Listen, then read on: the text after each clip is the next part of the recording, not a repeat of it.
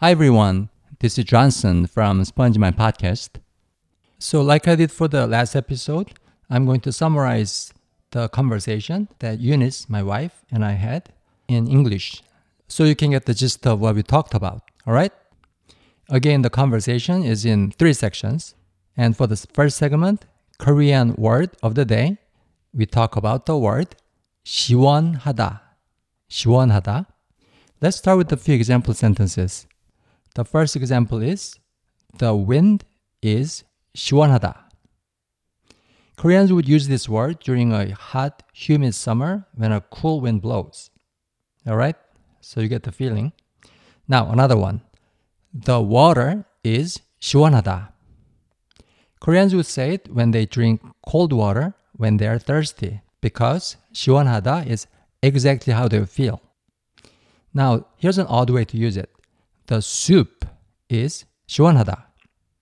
And we are talking about hot soup here. When Eunice and I were kids, we found it odd that adults use the word while eating hot soup because the word originally means that something is cool, temperature wise. But when Koreans say it while savoring hot broth, it has nothing to do with the temperature. It's more related to the way something tastes, the flavor being deep. You can also use it to mean that the soup hit the spot in a cleansing way. And 개운하다 is another word for this cleansing feeling. 개운하다. Koreans don't say 시원하다 if the broth has too much meat flavor in it or is too spicy. For spicy soup, Koreans say 얼큰하다. 얼큰하다. Another way to use 시원하다 is as in 속이 시원하다. Sok means inside, and in this context, the inside of your mind, the inside of your heart. And in this example, the word 시원하다 has nothing to do with the temperature or the way broth tastes. Here it's used to describe an emotion, a feeling of something getting unclogged inside. For example, you could use it to describe how you feel after cleaning up your room or after taking care of something that you've been procrastinating or when you're done with the final if you're in college or when you feel like your stress is being relieved. Let's say you've been living in a crowded city and you just went on a vacation in a wide open nature, like a beach. Then you say 시원하다 to describe this feeling. To summarize, this word is used in three different ways. The first usage, which is the original meaning, is this it's used when something is cool, temperature wise. But they don't use it when it's too cold, for which they would say 춥다. So the word 시원하다 means the temperature is low in a pleasing way. The second way to use it is for the flavor of broth. And the third usage is to express an emotion of something getting unclogged inside. But no matter when and how you use it, it always has a positive feeling. Mm, for the second segment, a fun fact about Korea, let's talk about professional baseball. Not the Major League Baseball in the US, but the Korean baseball. Eunice was a fan from the beginning since professional baseball was first launched in Korea in 1982. The reason why she loves it so much is all because of this one team, Doosan Bears. Originally, it was called OB Bears, and OB was the name of a beer company. At the time in Korea, there were two major beer brands, OB and Hite. And everybody agreed Hite tasted better than OB. But Eunice would always order OB whenever she had a chance to have a beer to show her support for the team.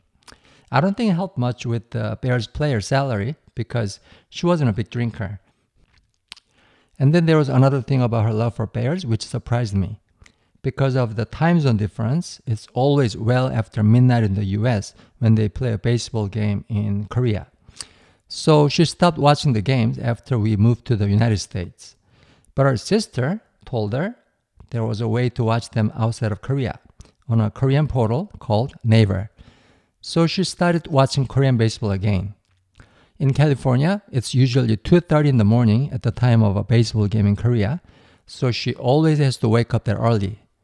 And in 2019, she did that for a year. But what's even more shocking to me was the fact that she would just wake up right before the game started without an alarm. Her eyes would just open at uh, around 225.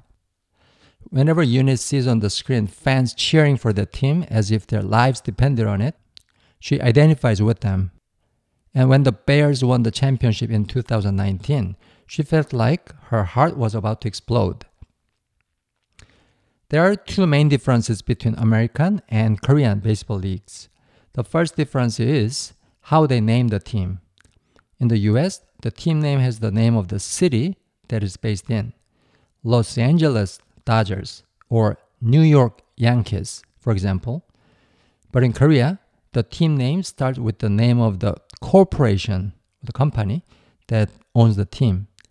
For example, Doosan Bears, Samsung Lions, or Lotte Giants. They don't say Seoul Bears or Busan Giants, although every team has its own home city.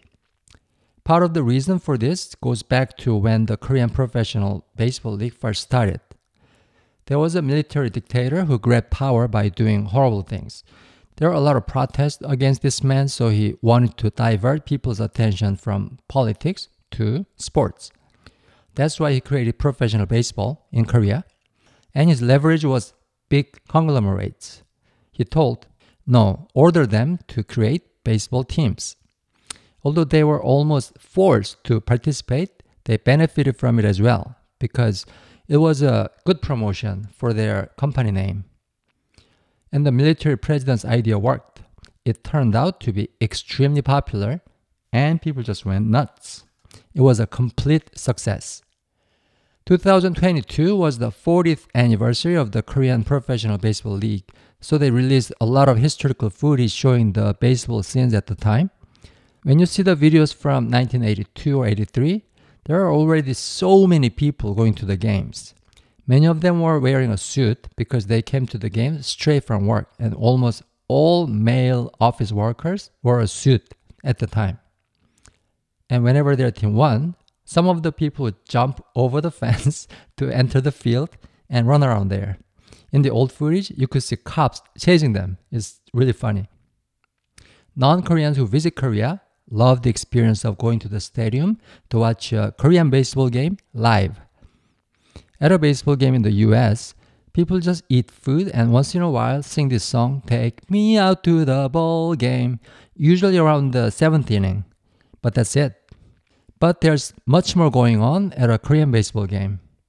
There's always this massive group cheering where the cheering squad and the fans would come together with these synchronized body movements and group singing. There's nothing like that in American baseball where they just cheer for the team individually.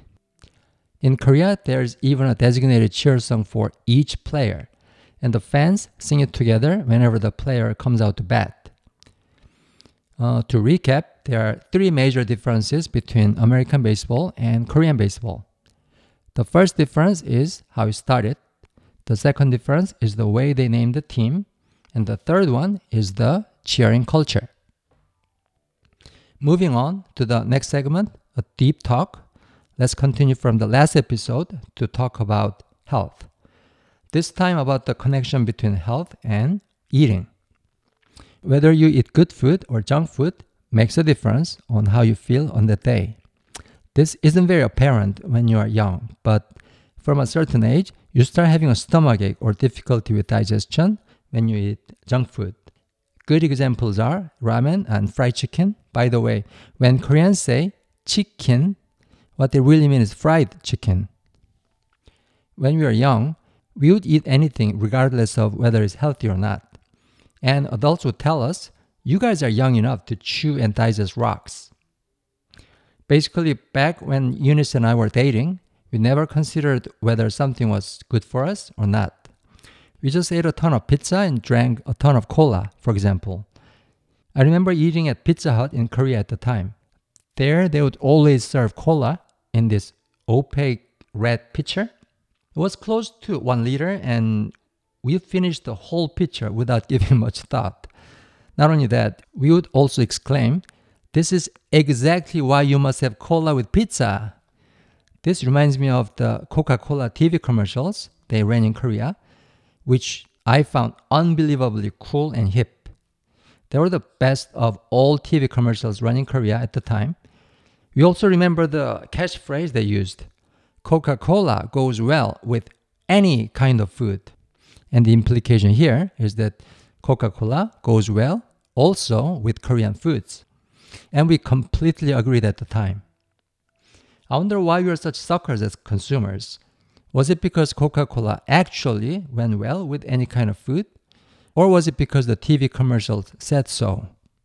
Nowadays, I'm not so sure, but we can't deny the impact of ads, marketing, and the culture on how we eat. For example, if you see the characters in your favorite TV show eating instant ramen in every episode, you would also feel like eating it. Studies in Korea have proven that when popular TV shows show people eating jjajangmyeon, this is noodle with black bean sauce, the volume of jjajangmyeon orders on that day goes up noticeably. Jjajangmyeon, instant ramen, and so on are pretty harmful to the body, and we should eat more vegetables. I would say a plant based diet is the best, but Eunice argues we should eat a wide range of foods, not just plants. But back then, neither of us cared about whether something could give us cavities or cancer. We would gorge on anything as long as it tasted good. But from a certain point, we started wanting to eat healthy and avoid unhealthy foods. Probably it was when instant ramen started to give us a stomachache. Fried chicken was also food that gave us a stomachache, but we would not tell each other, pretending there was no problem. But at night, we would have difficulty falling asleep because of the discomfort, and then say at the same time, You have a stomachache, don't you? Maybe we didn't want to tell because neither of us wanted the other to say no to ordering fried chicken in the future. Basically, our approach to eating has been like this let's eat whatever we want because we are young and strong, but let's be more careful when you're older. But there's one problem with this strategy habit. Habit is a powerful force. For example, automatically ordering cola with pizza. Such a behavior, once it has become your habit, can last for many years. Soft drinks such as Coke, Pepsi, and Sprite are the worst because of the enormous amount of sugar they put in there. And products like Diet Coke or Pepsi Zero are even worse because they substitute something worse for sugar to sweeten it. As you get used to stronger flavoring, you start disliking drinks or foods that are not so sweet or salty or spicy. Eating habits are very difficult to change because you tend to seek the foods that you ate when you're young. So it's better to develop healthy eating habits at a young age. Sure, eating restaurant food or factory food is very convenient, but it's usually too salty or too spicy. Once you get used to these flavors, you are likely to seek something even saltier or spicier. And then there's this issue of seasonal allergies. It has a lot to do with how you eat. Eunice actually used to suffer a lot from it sneezing, runny nose, itchy eyes, etc The symptoms were pretty severe. Then, a few years ago, we started getting fruits and vegetables from the local farmers market. They tasted better than the store bought ones, so we started to consume much more fruits and veggies. And most of our allergic reactions magically went away. Now let's talk about this Korean dish called 시금치 무침, which is made of spinach. And I personally find it amazing, but only now. I really didn't like these Korean vegetable dishes when I was a kid, but the 시금치 무침 she makes actually tastes better than meat to me. That got me thinking. Everyone knows it's good to eat a lot of veggies and fruits, but why is it so difficult to do so? People tend to gravitate toward carbs, meat, fried foods and sweets rather than veggies and fruits. In the end, it all comes down to habits. That's why there's this Korean saying, 습관이 무섭다, which means a habit is a scary thing. Eunice and I were habitually eating junk foods, and sometimes we wandered around the pantry like hyenas, looking for something like cookies, chips, or sweets. But now there's usually none because we don't stock up on those things anymore. There's also the importance of eating whole foods when consuming fruits and veggies. For example, you could buy orange juice or apple juice and drink it, but fruit juice is just sugar water, so eating the whole fruit is better. We have to recognize that there's more that we don't know about our foods than what we do know. For example, it's an oversimplification to say vitamin C is what makes oranges good for you.